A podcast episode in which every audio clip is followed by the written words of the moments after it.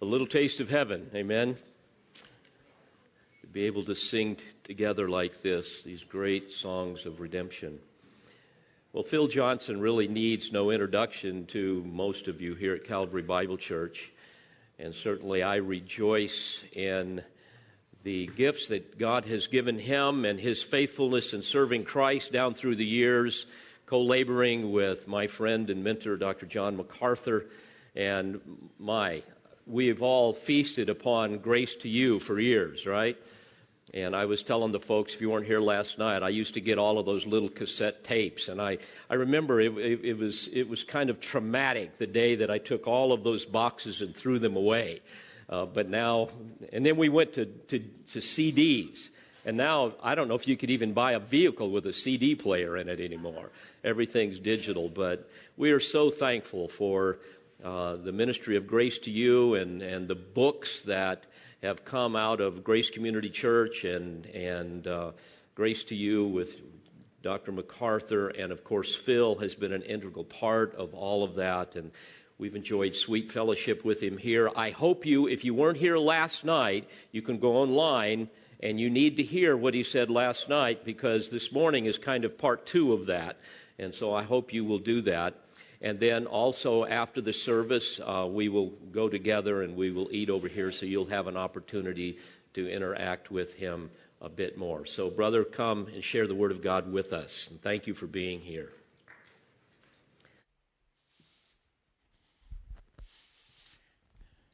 Thank you, and it has been a privilege for me to be here. I I, I love your pastor and uh, uh, know many of you too, with the various connections around the country, and it's been a great weekend for me, and I almost hate to see it end.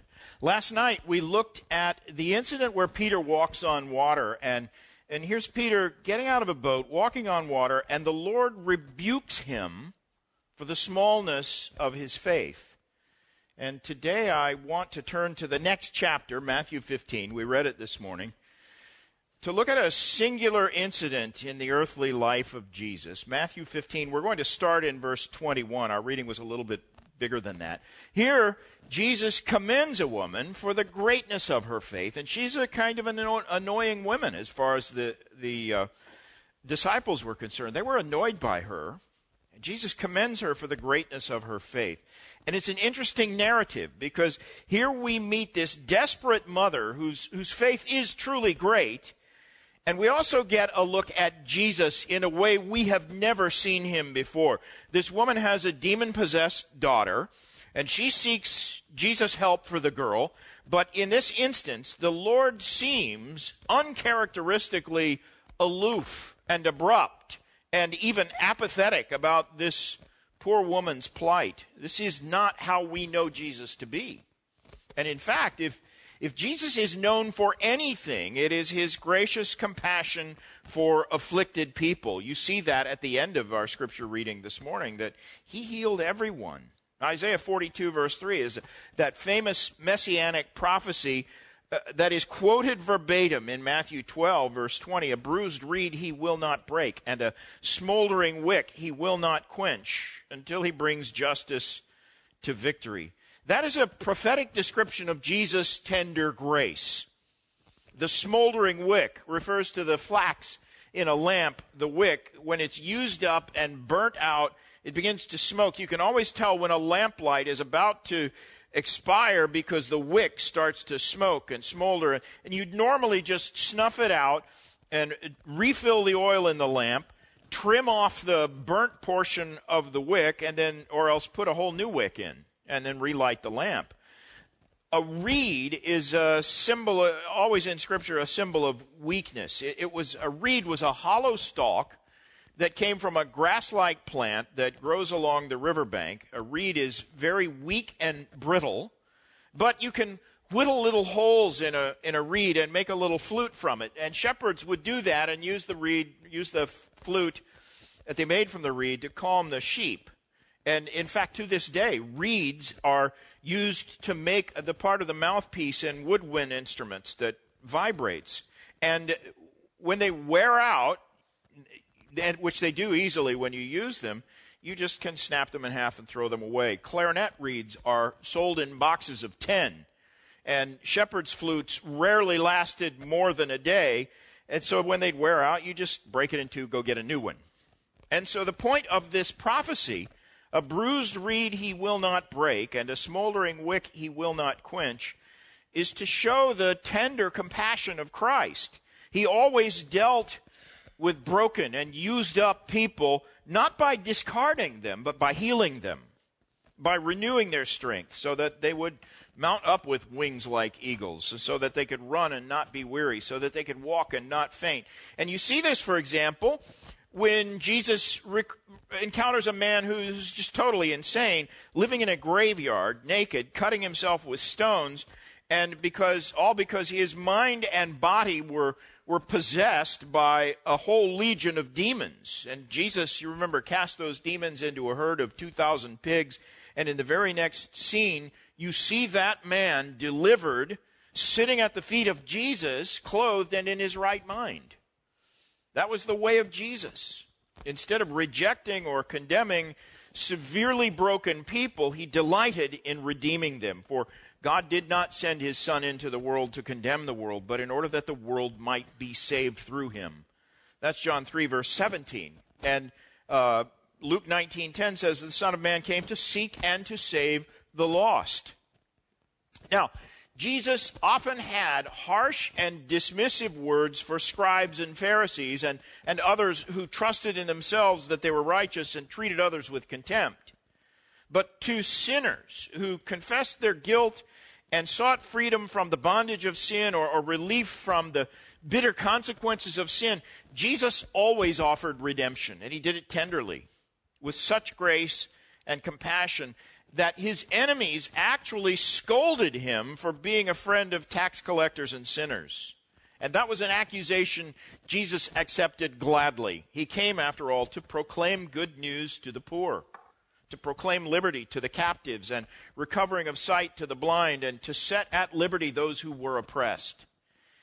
And so when the Pharisees grumbled and challenged Jesus about being a dinner guest in the home of notorious sinners, Jesus said, Those who are well have no need of a physician, but those who are sick. I did not come to call the righteous, but sinners to repentance. And, and this was, I think, in some ways, Jesus' most surprising and memorable characteristic. This is what made him stand out, even in his own time as a, a religious leader. Almost every time you see Jesus dealing with someone from the outside, who's outside the circle of acceptable society. He is tender and compassionate and friendly and warm and approachable. And in fact, Jesus is usually the one who reaches out, like the, the woman at the well or the man who was born blind in John 9.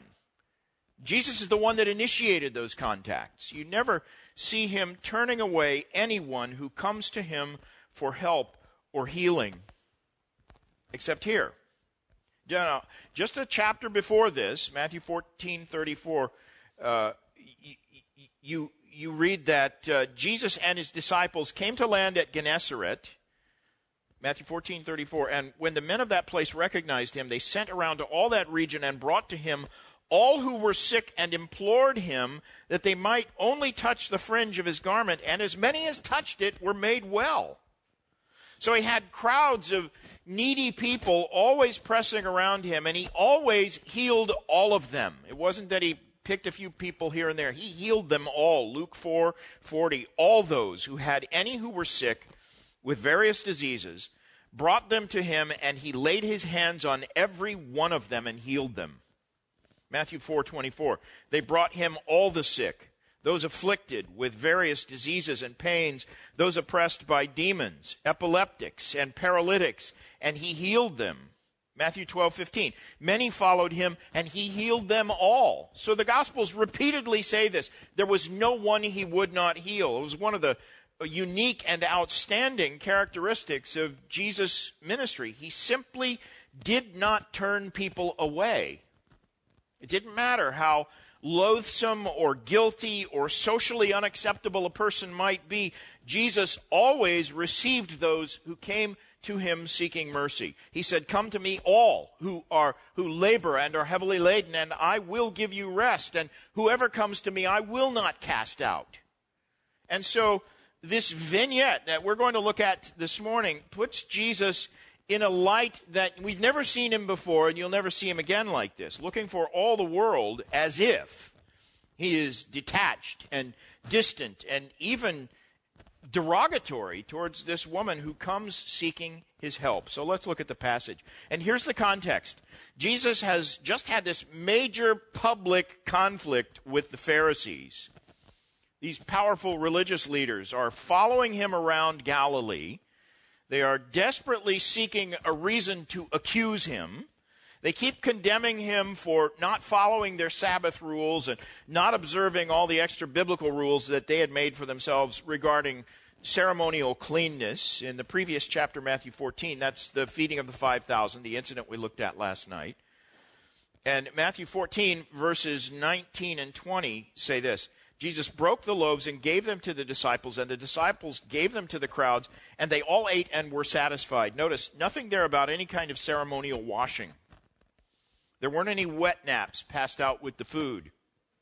And so, at the start of Matthew 15, our chapter, the, some Pharisees and scribes came to Jesus, and notice, coming all the way from Jerusalem. So, this was an official delegation of Pharisees, most likely sent from the ruling council, the Sanhedrin, and they said, Why do your disciples break the tradition of the elders, for they do not wash their hands when they eat? And at that point, Jesus unleashes one of his angriest diatribes ever against the phony public self righteousness of the Pharisees. Verse 14, for example, he says this about the Pharisees Let them alone, they're blind guides, and if the blind lead the blind, both will fall into a pit and he basically writes them off. Let them alone. That's the biblical equivalent of forget them, ignore them. They are headed for destruction. That's what he means when he says they're going to fall into a pit. It's a bottomless pit. This is one of the earliest in what became a long series of public denunciations and open conflicts that Jesus had with the Pharisees. He aimed these long angry lectures against them, and, and it becomes a consistent theme through the Gospel of Matthew. And in fact, that's the thread that includes those words about the unpardonable sin in Matthew 12. You remember, I hope, that his warning about the unforgivable blasphemy against the Holy Spirit was actually aimed at these guys, these phony public, uh, f- phony religious leaders who, who fully understood that Jesus was the Messiah. They knew that. And they said, well, what are we going to do? Because if we just let him go, everybody's going to believe in him. So they knew who he was, that he was the true Messiah, but they rejected him anyway. And they did it with such force and finality that they had already, by Matthew 12, decided to put him to death at their first opportunity. That's the unpardonable sin. They knew who he was, and they rejected him anyway, with finality. So Jesus' long war against these Pharisees is going to culminate in chapter 23 of Matthew. Again, this is a theme that runs through Matthew. Chapter 23 is a, a, a chapter long Jeremiad against the ruling religious elite. And it ends with this summary judgment in Matthew 23 38, where he says to them, Your house is left to you desolate. Now, from early adolescence, when Jesus got separated from his earthly parents in Jerusalem, until that decisive moment at the end of Matthew 23, Jesus had always referred to the temple as my father's house. Do not make my father's house a place of trade. And, and now suddenly, speaking to the Pharisees, he calls it your house. Your house is left to you desolate. And then he departs from the temple for the last time ever, leaving it devoid of all heavenly glory, bereft of any divine presence, spiritually desolate. And he gives it to them basically. Take it, it's yours. And then, actually, within a generation, that temple was utterly destroyed by the Roman army, and it has never been rebuilt to this very day. And it's clear that th- this was an important theme in Matthew. These interactions with the Pharisees troubled and exhausted Jesus. Don't forget, Jesus was truly human. And in his humanity, he fully experienced all the normal non-sinful weaknesses of human flesh. Hebrews 4:15 We have not a high priest who cannot be touched with the feeling of our infirmities. He had similar infirmities. He grew weak. He, he, he grew weary. He got thirsty. He became hungry. He felt the depth of sadness and the cares of earthly life, just like you and I do. And he needed rest, just like you and I do. So that run ins like this with the Pharisees left him mentally and emotionally and physically spent. We know that because on several occasions he took time off from public ministry or tried to. In Mark 6:31 for example, he says to the disciples, "Come away by yourselves to a desolate place and rest a while." For many were coming and going, and they had no leisure even to eat, and they went away in the boat to a desolate place by themselves. But look what happened, verse 33. Now many saw him going and recognized them, and they ran there on foot from all the towns and got there ahead of them. And when he went ashore, he saw a great crowd, and he had compassion on them because they were like sheep without a shepherd, and he began to teach them many things. So he couldn't get away.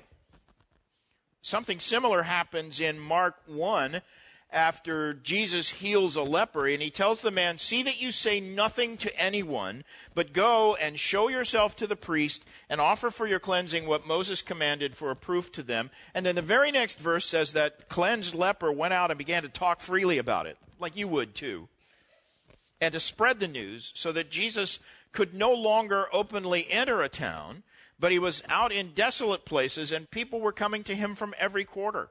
So that even in the most desolate places, Jesus couldn't get any rest. Multitudes followed him everywhere. It made it impossible for him to take time off from his public ministry. And so here in Matthew 15, after, after the feeding of the 5,000, after that run in with those Pharisees who had come all the way from Jerusalem just to oppose him, he withdraws quietly with the disciples to a place near the coast of the Mediterranean outside the boundaries of Israel. He's left his home country now, Matthew 5 21, or, or 15 21. And Jesus went away from there and withdrew to the district of Tyre and Sidon. That's north of Israel. That's the land that today is, is part of Lebanon. But it was known as Phoenicia in Roman times, and it was a thoroughly Gentile district. So that going there was a way for Jesus to escape the throngs that he faced everywhere he went in Israel. And it was all done very secretively. By now, Jesus was desperate to get some time away, so he probably traveled with just a handful of his closest, most trusted disciples, and they went under cover of night. And he manages to arrive in the region of Tyre and Sidon without any crowds following him. He wasn't there to preach or to do any kind of ministry. He went there in order specifically to rest, to recover his strength so that he could minister more effectively. And by the way, that's a good and wise thing to do. There are always, you know, overzealous people who feel guilty taking time to rest. But Jesus, who was the embodiment of godly zeal, didn't have that perspective. He took time off. The parallel passage in Mark chapter 7, verse 24 says this He entered a house and did not want anyone to know, yet he could not be hidden. So that somehow, even in that remote region, Jesus was recognized by someone and identified, and word leaked out that he was there. And Mark's gospel says this happened immediately, as soon as he got there. And this time, though, it's not a large multitude. It's one very noisy and persistent woman, and she shows up and interrupts Jesus' R&R. She's a mom with a severely afflicted daughter who is in bondage to a destructive demon, and this desperate mother is relentless. Matthew 15:22 and behold a Canaanite woman from that region came out and was crying, Have mercy on me, O Lord, son of David. My daughter is severely oppressed by a demon. And the verb tense there means that she was persistently, unceasingly pleading like that, yelling like that for Jesus' help. Now, bear in mind this scenario here. Jesus is in a house, it's a secluded house. He's, he's there by himself, even with disciples standing guard outside. He's trying to get some sleep or, or no doubt spending time alone in prayer, as was his custom. he needs to recharge his energy so that he can have the, the human strength to face everything that he knew lay ahead. So this was a time of rest that he desperately needed, and it was long overdue. His heart was burdened and heavy. He had just emerged from this exhausting conflict with that powerful group of Pharisees. And while he's secluded himself in this house, the disciples apparently standing guard outside to make sure that nothing and no one interrupted Jesus' rest. But this one woman absolutely refused to take no for an answer, and she simply would not go away. And notice, even though she calls Jesus by a distinctly Jewish title, O Lord, Son of David, that's a messianic title, she was nevertheless a Canaanite woman from that region. That's how the Jews of Jesus' day would have referred to a Phoenician woman, a, Cana- a Canaanite. The early Canaanites, you know, in the Old Testament were, were people who were driven from the promised land and, and mostly wiped out because of their extreme wickedness. But by Jesus' time, it was the descendants of the Canaanites uh, who had become the Phoenicians, and they were a tribe of merchants and seafarers, and they were Gentiles not known for being religious at all the Jews considered them unclean, and the fact that they called them Canaanites was uh, uh, sort of an expression of contempt for them. Because this was not a region, by the way, where uh, typically a Jewish religious leader would take his disciples for a vacation. It'd be like, you know, a bunch of pastors going to Vegas or something. It didn't feel right. not the place you'd go because it was unclean. But that actually made it a place where Jesus might go and get away for a time from the incessant conflicts with the Pharisees. They weren't going to follow him there.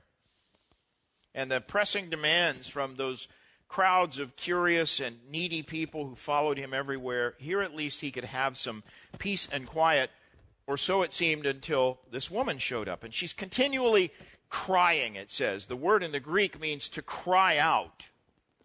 She was yelling, in other words. It, it, the word crying, she may have been weeping as well, given the circumstances, but the stress of this word is on the volume, not the tears. She is shouting to Jesus at a volume that is intended to penetrate the walls of the house.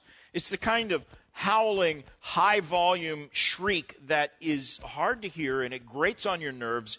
And although the disciples were apparently tasked with guarding Jesus' solitude, they even got so sick of this that they had to interrupt Jesus to beg him to respond to her. Verse 23 And his disciples came and begged him, saying, Send her away, for she is crying out after us.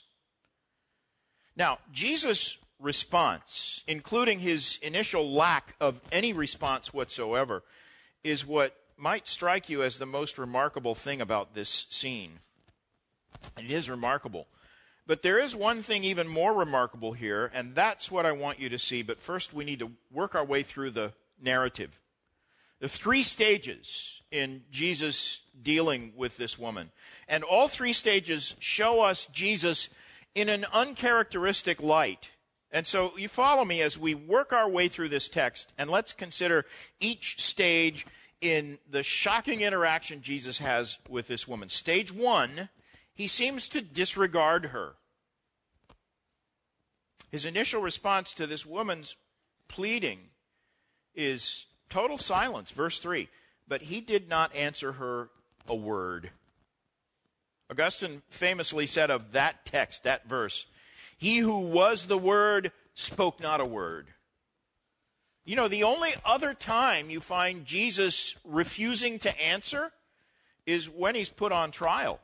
Matthew 27, verses 12 through 14. But when he was accused by the chief priests and elders, he gave no answer.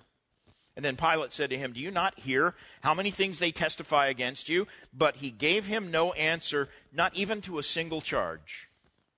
At least seven times, Scripture tells us that when Jesus was charged by those who finally crucified him, he opened not his mouth. Now, normally, when needy people sought relief or healing, you'd find no one more responsive than Jesus. This is the only time we are ever told that anyone's pleading for deliverance or help was met with silence. Only time. And yet, this is a more common experience than you might deduce from the gospel narratives, right? Because all of us have experienced this for reasons that we know are good and gracious. God sometimes delays his answers to our prayers. Jesus himself taught that although God hears and answers our prayers, we need to be persistent in praying. He told this parable in Luke 11, verses 5 through 9, to illustrate that very point. He said, Which of you has a friend? Uh, which of you who has a friend will go to him at midnight and say to him, Friend, lend me three loaves, for a friend of mine is arrived on a journey, and I have nothing to set before him, and he will answer from within, Do not bother me, the door is now shut, and my children are with me in bed, I cannot get up and give you anything. Jesus says, I tell you, though he will not get up and give him anything because he's his friend, yet because of his impudence, he will rise and give him whatever he needs. And so I tell you, ask and it will be given to you. Seek and you will find. Knock and it will be open to you. You get the context there? He's saying, keep asking, keep seeking, keep knocking, even if the answer doesn't come immediately. There's another parable in Luke 18 with a similar lesson, Luke 18, 1 through 5. In fact, mark your place here in Matthew 15, and let's look at this passage together. Luke 18, and I'm going to start in verse 2. In a certain city there was a judge who neither feared God nor respected man. And there was a widow in that city who kept coming to him saying, Give me justice against my adversary. For a while he refused, but afterward he said to himself, though I neither fear God nor respect man, yet because this widow keeps bothering me, I will give her justice, so that she will not beat me down by her continual coming. And then the lesson, as Jesus goes on to give it, is that God is not like that unjust judge. He answers not merely because we persist, but because he does love both justice and mercy. He is eager to answer. And here's the postscript to that parable of the unjust judge. Jesus says, verses 6 through 8, hear what the unjust judge says. And will not God give justice to his elect who cry to him day and night? Will he delay long over them? I tell you, he will give justice to them speedily. And yet, despite this reassurance of God's willingness to answer our prayers speedily, it does, doesn't it? Sometimes seem to us as if our prayers are met with silence and delay. You see an example of this, my, one of my favorite accounts in the Old Testament with Elijah in the contest with the Baal priests. Uh, they, you remember they cut themselves and prayed and never got any answer. Elijah uh, prays for fire from above one simple sentence, and the answer comes immediately. But if you keep reading the narrative, later that very same day, when he prays for rain to break the drought, he repeats that prayer six times before he sees any answer at all. And furthermore, that seventh time he prayed, the only sign that God heard his prayer came in the form of a tiny cloud that was the shape and the size of a man's hand.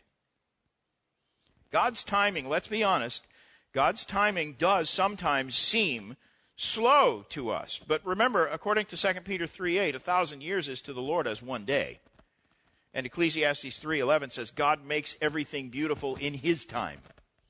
His timing is always perfect. But to us the answers can seem like they're slow in coming. And it sometimes feels like the Lord is responding with cold silence when in fact he's simply waiting for the perfect time we're prone to get impatient and frustrated, and Jesus understood that. So, what's the proper response when you feel that way? Well, it's the same as Elijah. Keep praying because the Lord loves faith that perseveres. He wants us to be persistent. And in fact, look once more at this parable in Luke 18 the widow who pestered the unjust judge. You, you see at the end of the parable how Jesus reminds his disciples that God is not like that selfish magistrate. God delights to answer our prayers speedily. And normally, when you read a parable, here's, a, here's an interpretive clue. Normally, when you read a, a parable, the last line of the parable will give you the best clue about what the central lesson of the parable is. But that's not the case here. In this case, the main lesson of this story is actually given to us in verse 1. I skipped it when I read, but let me read it now. He told them a parable to the effect that they ought always to pray and not lose heart. So that parable is an encouragement to be persistent in our praying. The old term for that is importunity. Importunity, to be importunate means to be persistently demanding. That is the dictionary definition of the word. Keep asking, keep demanding. And the implication is that when the answer is delayed, we should repeat those prayers with increasing urgency. Importunity in prayer is actually commended in Scripture. It's a good thing. When it seems to us like God is not hearing or he's ignoring our pleas, the right response is importunity rather than impatience. Keep asking. And that's exactly what this desperate mother in our text did, so much that it grated on the ears of the disciples. Back to Matthew 15. Look at verse 22. She kept crying out, Have mercy on me, O Lord, son of David. My daughter is severely oppressed by a demon. But he did not answer her a word. And the longer Jesus remains silent, the more shrill those repeated pleas began to sound. And I, am guessing she was hollering so loud that the disciples knew, they had to know, that Jesus could hear inside because they went ahead and interrupted him anyway. They figured he can't possibly be asleep yet. Let's just talk to him.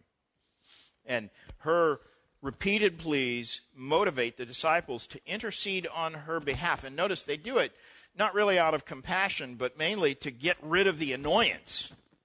Second half of verse 23 his disciples came and begged him, saying, Send her away, for she's crying out after us. So now they're the ones doing the begging.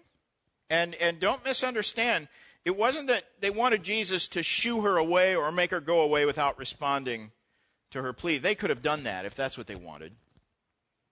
But they were probably thinking, just like the un, unjust, unjust judge in that parable, give her what she wants, if for no other reason than just to shut her up.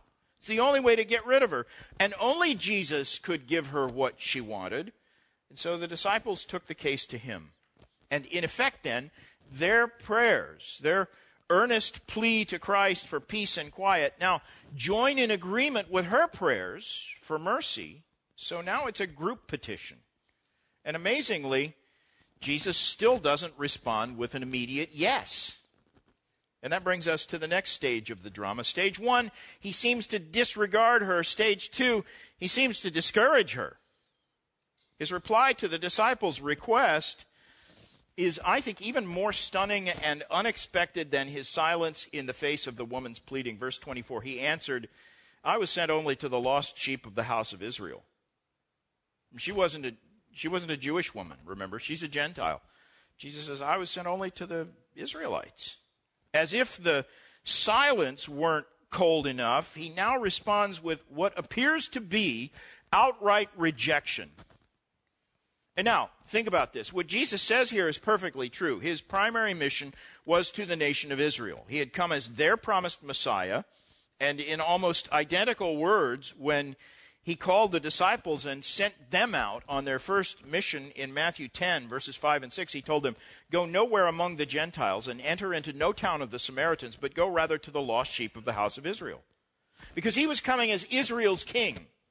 He's the rightful occupant of David's throne. And his duty as shepherd to the Lord's people was first to call the lost sheep of the house of Israel. Romans 1:16. The gospel is the power of God for salvation to everyone who believes, to the Jew first. And Jesus was still in that phase of his ministry, announcing the kingdom to Israel. So he's speaking truthfully here. This is not a gratuitous insult, it's not a racist remark. This is an honest declaration of what he was called and sent to do. Nevertheless, it's not a truth that's suited to encourage this woman. Let me read what Spurgeon says about that. He says, Jesus announced to her a fact which could not possibly assist or strengthen her faith. Specifically, in fact, he brought up the doctrine of election. More on that later, but I love this, this statement from Jesus, which probably would have come across as a snub or a cold shoulder to the average person. What's remarkable here is it doesn't faze this woman at all. You know, the typical person might have turned away or replied with coarse words or angry accusations. She saw it as an open door. And it perhaps it was literally an open door because think about it the disciples had to open the door to this house, this place of seclusion in order to hear Jesus answer to their message. She ignores the message and just seems to push past the disciples who were acting as Jesus' bodyguards but she goes right into the house where Jesus was because it says she falls at Jesus' feet, verse 25. She came and knelt before him, saying, Lord, help me. Lord, help me. It's the same plea that she's been making, but now she's abbreviated it into the fewest possible words Lord, help me. You know, this scene is full of pathos, right? Unless you are totally inhuman, there is no way to picture this in your mind without feeling profound empathy for this poor woman. And although Jesus is God, as I said, he's truly human. He was a perfect human, and therefore he's a thousand times more tenderhearted and empathetic than you or I or anyone else we've ever known. And you see this really clearly any other time when people fall at Jesus' feet. Even in Luke 7, when a woman of ill repute anoints his feet and has nothing but her hair to wipe them with, the Pharisees were disgusted by that. But Jesus showed her the ultimate compassion. He forgave that woman's sin completely to the chagrin of those self righteous Pharisees. And then, just one chapter after that, in Luke 8, Verse 41 Jairus, the ruler of the synagogue, falls at Jesus' feet and implores him to come and heal his dying daughter. Jesus responds to that immediately. And while he's on the way to Jairus' house, a, a woman who has been ceremonially unclean for 12 long years touches the hem of his garment. Any Pharisee would have cursed and condemned her for what they would have deemed to be a defiling touch. But Scripture says, when the woman saw that she was not hidden, she came trembling and falling down before him, declared in the presence of all the people why she had touched him and how she had been immediately healed. And Jesus' response to that woman was likewise immediate and tenderhearted daughter, your faith has made you well. Go in peace. In Luke 10, he commends Mary for sitting at his feet while Martha wanted to scold her for, for not doing her part to, you know, wash the dishes or whatever. In short, Jesus never, ever rebuffed anyone who fell at his feet except here. And now we reach stage three.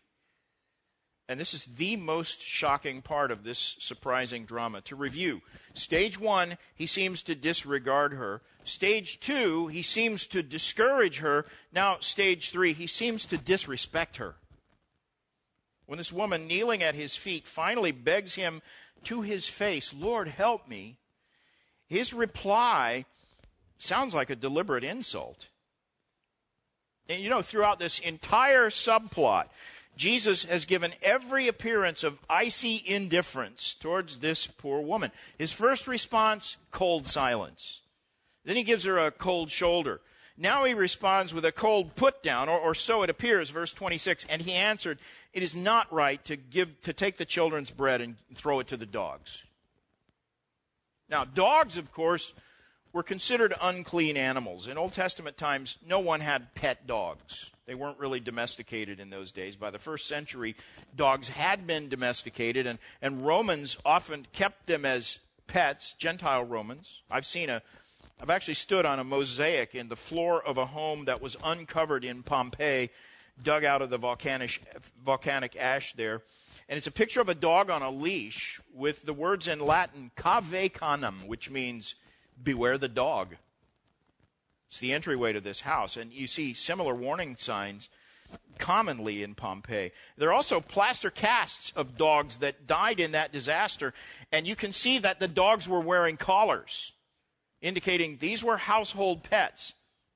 One other point here when Jesus answers this woman, he uses the diminutive form of the, of the Greek word for dogs. It's, it communicates the idea of small dogs, lap dogs, pet dogs, which maybe it mitigates the insult a little bit, but most people would say it's still not politically correct to compare a desperate woman to a dog. My wife would hit me if I did that. And in fact, there are those who try to make this a major point of controversy. I found an article about this passage from the August 2011 issue of that bastion of political correctness, the Huffington Post.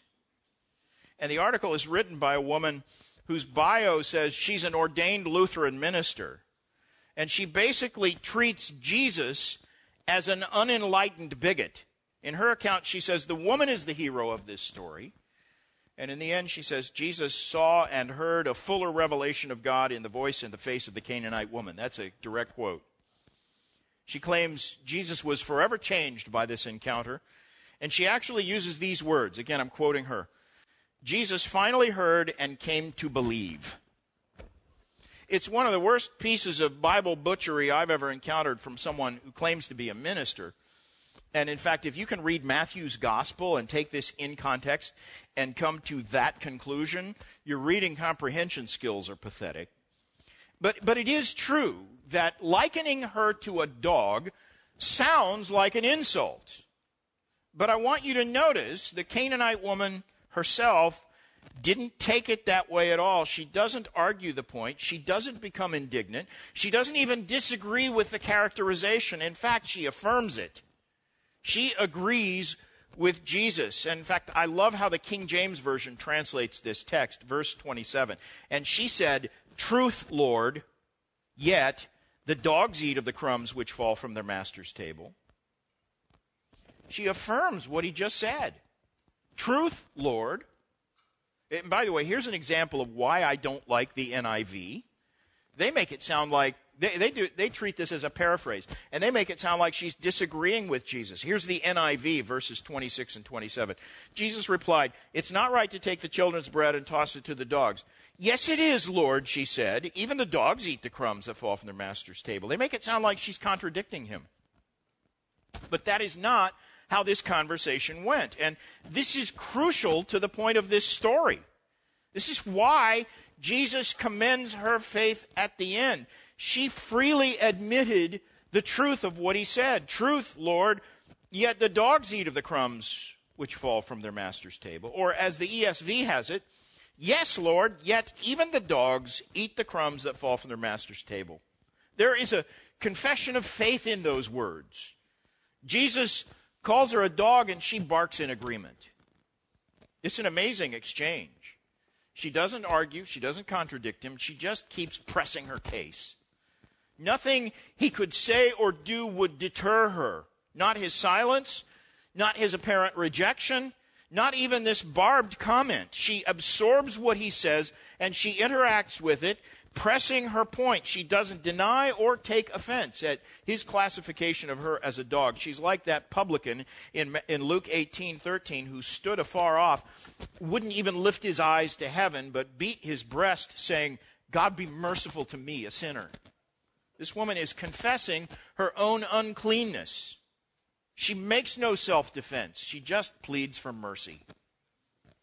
And she seems to have a, a, rudimentary concept of the doctrine of common grace. Jesus had brought up the doctrine of election.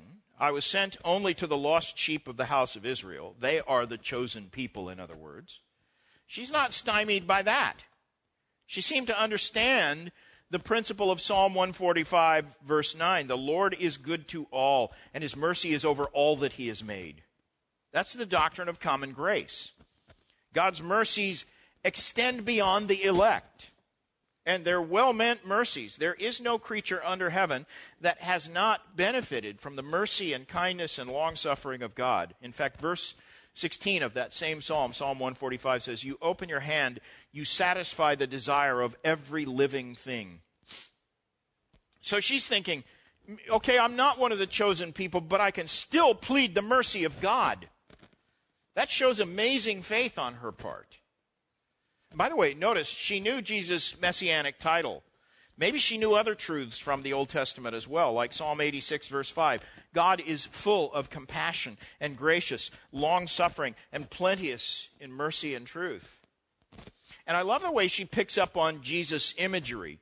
She paints a perfect word picture of the principle of common grace. Even the dogs eat the crumbs that fall from their master's table. And, and that analogy is loaded with significance. That is how common grace works. We had a beagle for several years, and he became a little lethargic in his old age, but there was one thing that always made him active. Whenever he heard someone preparing food in the kitchen, he was there. You know, he might have been upstairs asleep in a corner. He wouldn't answer the doorbell or anything like that, but if the refrigerator opened, he heard it. And he would be there in seconds, hoping for a scrap of something to drop to the ground. It didn't matter how small it was or whether it was dessert or vegetables. If it fell on the ground, he was on it, and it made him supremely happy. If he got a crumb of a stale Frito, it made his day. That is the same spirit this woman is displaying a scrap of divine grace. That's all she wanted. Surely that's not a re- an unreasonable request. And then we get to the good part. In the final verses of our text, the final verse, Jesus responds to her finally by removing the mask of his aloofness. And it was a mask all along. He knew what he was doing, and there was a strategy to it. John 2:25 tells us Jesus needed no one to bear witness about man, for he himself knew what was in man. And in John 16 12, near the end of the upper room discourse, Jesus tells his disciples, I have many things to say to you, but you cannot bear them now. So he clearly knew what this woman could bear, and he simply took the opportunity to put her faith on display. Mainly, I think, for the instruction of the disciples. And it's recorded here for our benefit as well. And so we see, after all, Jesus doesn't break the bruised weed and he, reed, and he doesn't quench the smoking flax. But this woman wasn't a bruised reed. And in fact, Jesus pays her a profound compliment that might have made even Peter and the other leaders among the twelve a little bit jealous because remember what we talked about last night. Jesus often chided them about the smallness of their faith, and he would frequently say to them, O ye of little faith. He said it just before he stilled the storm in Matthew 8. Why are you afraid, O you of little faith? He said it in the chapter we looked at last night, just before our text, when Peter begins to walk on water but starts to sink. Matthew 14, 31. Oh, you of little faith, why did you doubt? He'll say it again one chapter after this encounter with the Canaanite woman when the disciples forget to bring lunch and, and Jesus catches them discussing amongst themselves and they say, We brought no bread. Matthew 16, 8, Jesus, aware of this, said, Oh, you of little faith, why are you talking about that? Oh, you of little faith, why did you doubt? That's what he says to his leading disciples. And by contrast, this woman shows no doubt whatsoever. It is amazing, isn't it? And Jesus' answer to her in verse 28 is one of the most profound words of commendation he ever gave to anyone. And he answers her prayer too. Then Jesus answered her, O woman, great is your faith. Be it done for you as you desire. And her daughter was healed instantly. It's an amazing story, isn't it? And she's an amazing woman. And as far as we know from the biblical record, she is the only person Jesus ministered to on this whole trip to the region of Tyre and Sidon. And I think in the from in Jesus' human mind, he went there to get rest. In the eternal plan of God, she was the real reason he went there in the first place. The rest and refreshment were merely temporary benefits. One believing soul is of eternal value. And this story is a beautiful reminder that the good shepherd will always leave the 90 and 9 in the open country and go after the one that is lost until he finds it. I think this woman is admirable. Three reasons I'll give you for the thickness of her skin, for the tenacity of her faith, and for the persistence of her praying. Those are rare qualities even in the church today. They're clearly unusual qualities in Jesus' time as well. She had an amazing capacity for doctrinal understanding and moral clarity as well. You see that in the fact that she's not stymied by the doctrine of election. She doesn't get derailed into some theological argument. She seems to grasp the principle of divine grace. She, she knows and affirms truth when she hears it, even those hard truths that seem to put her in a difficult spot. You never once hear her trying to make any argument against the truth. She never tries to deny the inconvenient truths. She saw with the eyes of faith that God's mercy doesn't nullify his truth, and vice versa.